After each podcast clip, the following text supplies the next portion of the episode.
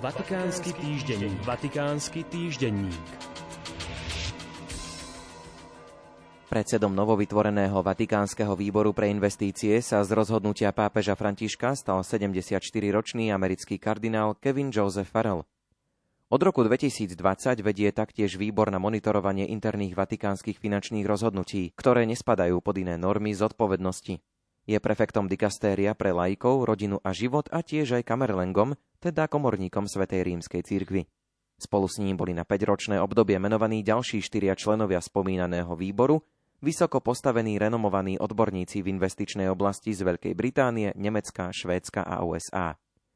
Výbor pre investície bude podľa novej konštitúcie rímskej kúrie Predikáte Evangelium, hlásajte Evangelium, ktorá vstúpila do platnosti v nedeľu 5. júna, garantovať etickú povahu investícií Svetej stolice v súlade so sociálnou náukou cirkvy a zároveň zaisťovať ich výnosnosť, primeranosť a rizikovosť.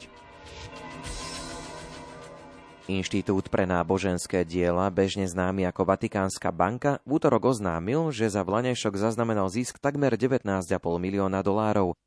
Tento čistý zisk klesol zo 44 miliónov dolárov v roku 2020 a 46 miliónov dolárov v roku 2019.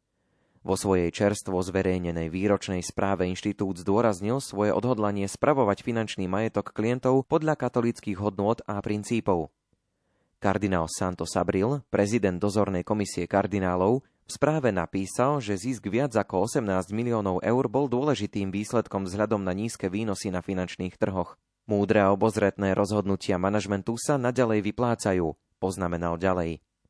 Inštitút pre náboženské diela so sídlom v mestskom štáte Vatikán má 110 zamestnancov a 14 519 klientov.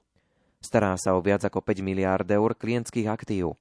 Podľa správy sa snaží slúžiť globálnemu poslaniu katolíckej cirkvi, správou zvereného majetku a poskytovaním platobných služieb Svetej stolici a Vatikánskemu mestskému štátu, spriazneným subjektom, reholným rádom, iným katolíckým inštitúciám, duchovenstvu, zamestnancom Svetej stolice a akreditovaným diplomatickým orgánom.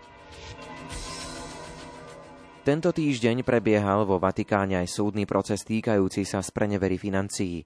Rad prišiel aj na vypočutie finančného makléra Rafaela Minčoneho, prvého človeka, ktorý spravoval londýnsku budovu.